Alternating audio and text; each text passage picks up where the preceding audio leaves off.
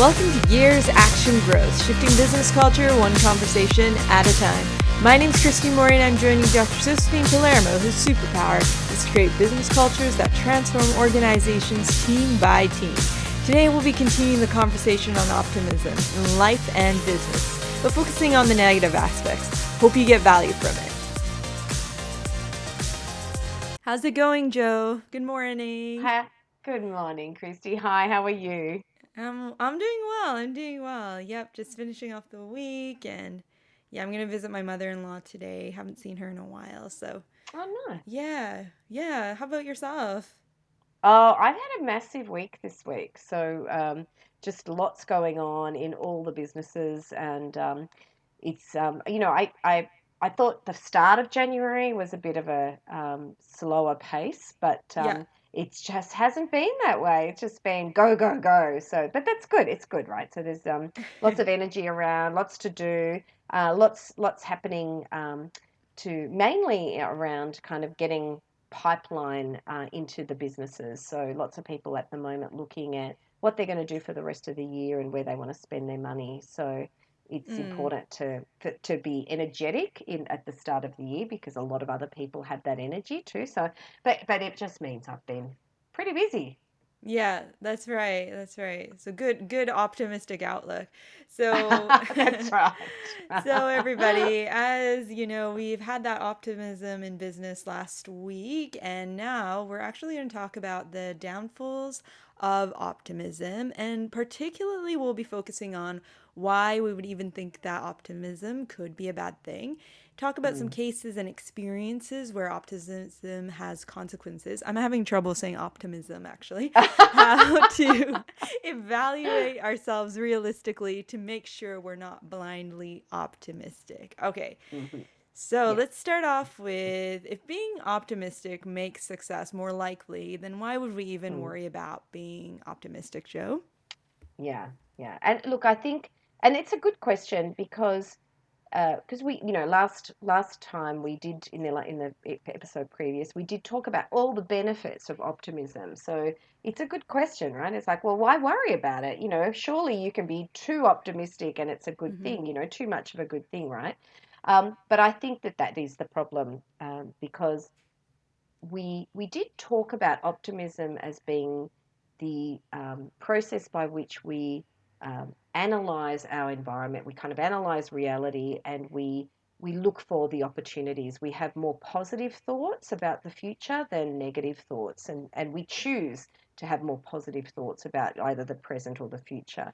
Um, and, and even the past in, to a certain degree. But what can happen if that's if there's no balance there, if we're actually tipped over in terms of those positive thoughts, then what we can do is skew our perception of reality, and and often that means that we are um, maybe making decisions that are based on sort of information or data that is skewed. And this is the problem because really, when you think about it in life, in business, we're making decisions every day. And what we're trying to do is read the environment and make the right decision. And what being overly optimistic does is it skews you in terms of making decisions about um, data sources that are biased towards positivity.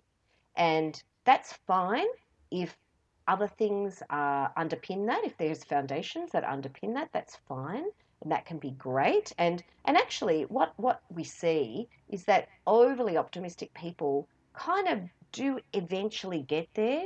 But what that over optimism does is actually um, um, stop the planning for those things that could go wrong or you don't when you're overly optimistic you might not be thinking about the barriers in place and how you're going to overcome them in a realistic way.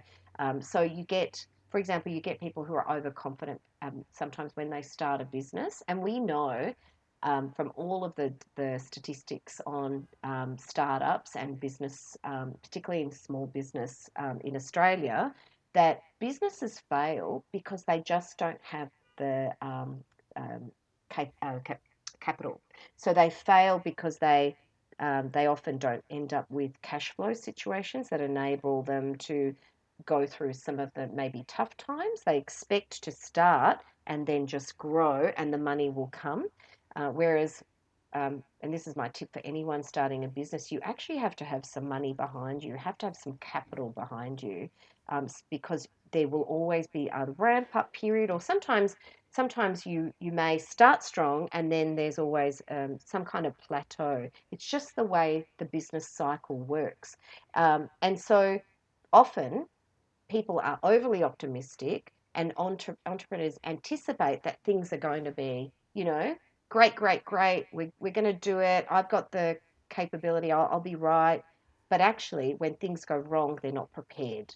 So that's that's the thing about being i guess having a little bit of balance and not being too optimistic is that you also need to be prepared when for the things that might not go right it doesn't mean that you need to shrink your goal or your vision or um, you know not start a business or not start that venture or not start you know that new goal around health or whatever that is, but you need to be realistic about the plan to get there. And it also means that, that you're anticipating that sometimes you may need to practice more, you may need to put the hours in, you may need to work harder, you may need to, for example, build a relationship with someone to ensure that that relationship has a really strong foundation to see you through the tough times. And, and that's particularly important if you're going into business with other people you need to make sure that, that the, foundation, the foundations are there. So there might be some things you miss if you're overly optimistic because you're not looking for those things that could derail you, basically. Hmm. So yeah, those are great points to start with. So now we can sort of lean in and talk about the experiences of the consequences actually not experiences of mm. being overly optimistic and i know we were reading some case studies that will link um, some on the description below here but is there any specific uh, scenario that you want to talk about today yeah I, I, I was because i was thinking about um, an, an experience that happened to me and um, and i think this is a really good experience that taught me a lot. I actually learned a lot about my own optimism bias because I am very much on the kind of end of the continuum around optimism. I am highly extroverted, highly optimistic. And um, this experience taught me a lot about the kinds of people I need around me and the things mm. I need to pay mm. attention to make sure that I'm managing that. Um, mm-hmm. So what happened? I was um, I was responsible for developing a leadership program for um, you know 450 leaders. So this was a three-day event, and it was um, you know going to happen in a major um, venue in the city of Melbourne. Um, people were flying in from everywhere to attend it. Um, and I was responsible for the whole program and the event management. Um, and I partnered with a, a great event management company as well to um, and they looked after all the production side of things, but everything else was my responsibility, and, and I was working with a great team of people to make that happen.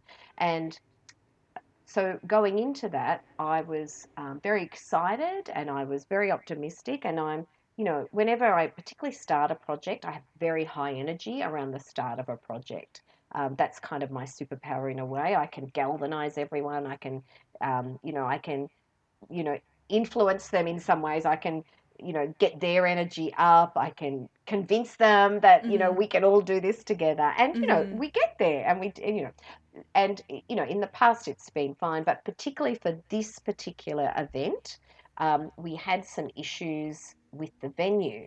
And I hadn't anticipated any of that. I hadn't anticipated that we would have issues with the venue um, because they, for example, they had um, told us that we had a certain amount of time to pay for, uh, you know, to secure the booking in terms of the financial um, securing of the booking. We had the booking in place, but we needed to get money to them.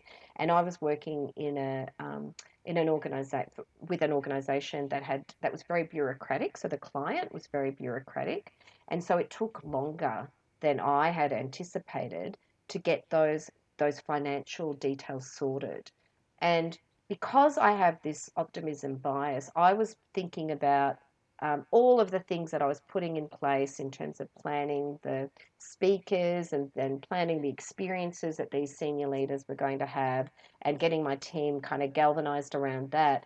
But I wasn't, I didn't have the, the detail. I didn't have my mind on the detail. I didn't have my mind on maybe making sure that we were looking at the details about, you know, kind of playing, basically paying the supplier, which is the venue. And it's, you know, tens of thousands of dollars that they were owed.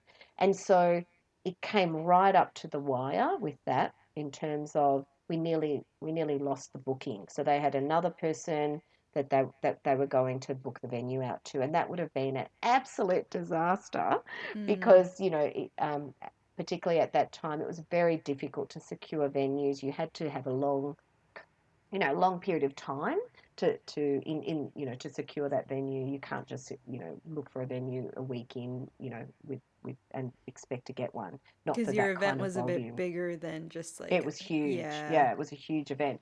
And and it, it, included booking hotel rooms for people who were flying in. Right so so yeah so in the end um, it was panic stations. And so we you know we we got it done. We had to escalate this issue. We had to, you know, there were lots of phone calls.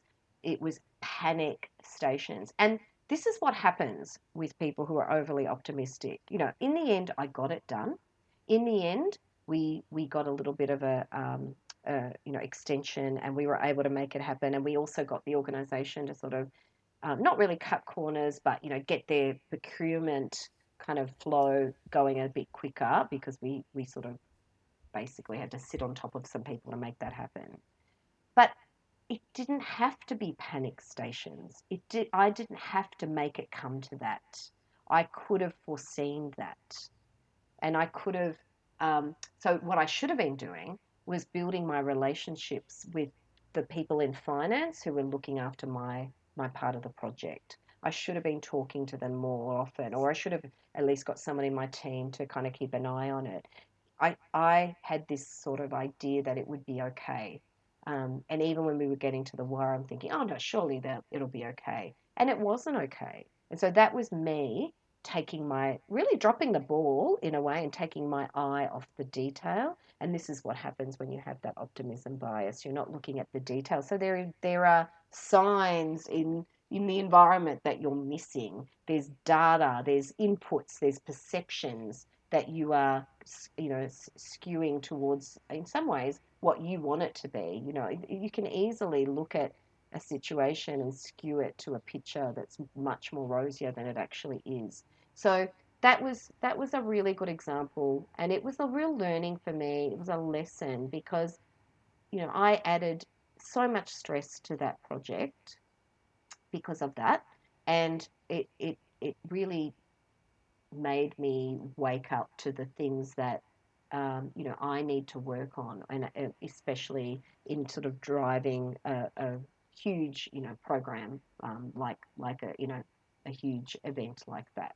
So there, so there was there were other examples during that time where I learned um, you know a lot of a lot of issues too. So another example was, for example, um, related to we, we needed to create our own Wi-Fi for the event. I know it sounds silly, but we we there was a an a, the venue was so big. It was like a you think about um, a shed, uh, you know, where like a uh, where you have to do all the the fit out. You have to create the environment, and part of the environment was creating a Wi-Fi network, and um, and I had talked to the relevant people about creating that Wi-Fi network, and then right at the last minute, I had someone from security operations call me and say, We can't do this because your network isn't secure enough. And this was like the Thursday, and the event was happening the Monday. Is this so the same event as before, or is this, this is a... another event? oh, this is a different event. Okay, okay, a different event. So I'm not saying that you know lessons are learned straight away. I think they, they you have cumulative learning, but that it's difficult really... to predict. Like yes, that seems like a difficult. very difficult prediction point. It is difficult to predict, and yeah. um, but ha- again, again, it should have been on my radar. If I had, if I had done the appropriate risk assessment, if I had had a um, uh, perspective about all the things that could go wrong. Let's list them and then let's address them just so that we've got a really good, robust contingency against anything that could go wrong. Then I, I should have known about it. So, mm-hmm. so because because things will go wrong. This is the the thing that I'm now. It's like a bit of a mantra for me. I'm overly optimistic, but I know that things will and can go wrong. Right. Right. But my so... optimism says, but you know what? I know how to how to put some things contingencies in place to manage that. That's what I do now. Right. So this leads us into our sort of final uh, question here. And it's like, how can we know when we're being too optimistic and how can we check ourselves so we don't fall mm. into this trap? So basically, yeah. what you've been saying is um, linking to one of our articles is that we should still have a positive outlook, but sort of from a realistic yet optimistic outlook. So we shouldn't. Yeah yeah, so we shouldn't be um, completely blinded by just the positive for the better. Just be accurate right. about the situation. That's right. And and and I think accuracy about the situation comes from multiple perspectives. So that's why talking to people um, who have different perspectives is crucial.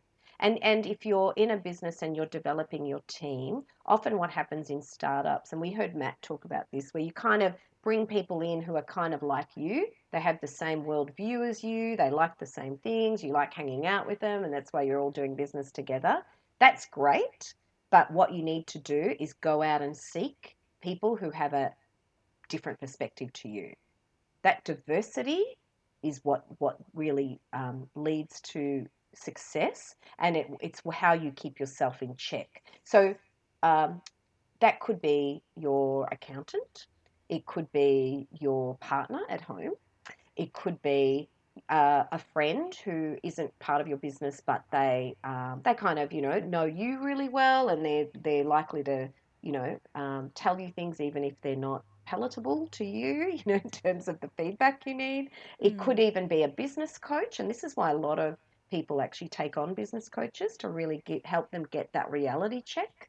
Um, it could be um, listening to news trends in places where you normally wouldn't go. So, because we know, actually, maybe some of you don't know, but if you've watched social media, the Netflix documentary, you know that it, particularly social media um, news is funneled according to your interests. And so you're going to get a bias in what you see in terms of news. So yes, you. I've been noticing yeah, so, that things are popping up on my phone a lot, and I was like, wait yeah. a minute. yeah. wait a minute. Exactly. yeah. So yeah. So what you've got to do is is have a um, a practice in place where you're going to sites, you're going to news sources that are you know have a very different perspective to you. So, for example, for me, that's Sky News. And then you'll very quickly understand my political leanings when I say that, if you know anything about Sky News. And, it, and every time I listen to Sky News, it kind of makes me makes me cringe a little bit because the perspectives are a bit extreme for me. Mm-hmm. But I know that lots of people listen to Sky News. And so I'm there with an open, curious mind thinking, what can I learn from here? What are some what are some perspectives that are totally on the other side of the continuum to where where my people are, where my tribe is, and what do I need to learn from that? Doesn't mean you need to take it all in, um, mm-hmm. but you you always need feedback mechanisms. So that's really important uh, for any bias, not just optimism bias. Is to kind of keep yourself in check there. The other way to, to think about it too is that you could, um, whenever you're you're designing something or making a decision, even a very simple decision, you can always put what we call a black hat on. So you can say, if I had a black hat on, how would I be perceiving this? And a black hat is that is the type of thinking that is more pessimistic or that is more right. aware of the things that can go wrong. Right. So you can you can you don't even you don't have to adopt that as a persona. You don't have to be that but you need to bring in that style of thinking to maybe the decision you're trying to make or the design of what you're trying to do, or even when you think about, you know, um, the kind of business model that you're looking at, uh, when you're looking at your projections, your financial projections, when you're looking at uh, even, you know, planning, uh, planning your vision or planning and, and implementing even just an event like I'm talking about as part of for a client. Um, so you need to have that black hat. One of the really easy ways that optimism really derails businesses is where you, uh, and particularly in a business like mine, like I, in consulting, I'll talk about the consulting business. Often consultants will undersell. So they will, a client wants them to do something, they often have to write a proposal around how much um, time and resource that, that pr- proposal will take. And often consultants will undersell. And it's not because they don't value themselves, it's because they are underestimating the time it takes to do something. And they're underestimating that because they're not looking at all the things that can go wrong. So, you, so, you know, what I do when I put a proposal on is I also put on a black hat and I look at it and I go, from a black hat perspective, what does this look like? Have I have I undercooked it? Are there things I need to really think about here and then maybe, um, you know, kind of address that risk and, mm-hmm. and make sure that I'm adding that to my proposal? And that is actually good for the client because you don't want to you don't want to undersell a service because what will happen is that you might end up achieving that for the client but you're going to cut corners in terms of quality somewhere Mm-hmm. You have to to make it to make that work. So so it's not good for anybody. It's not good for business. It's not good for the client either.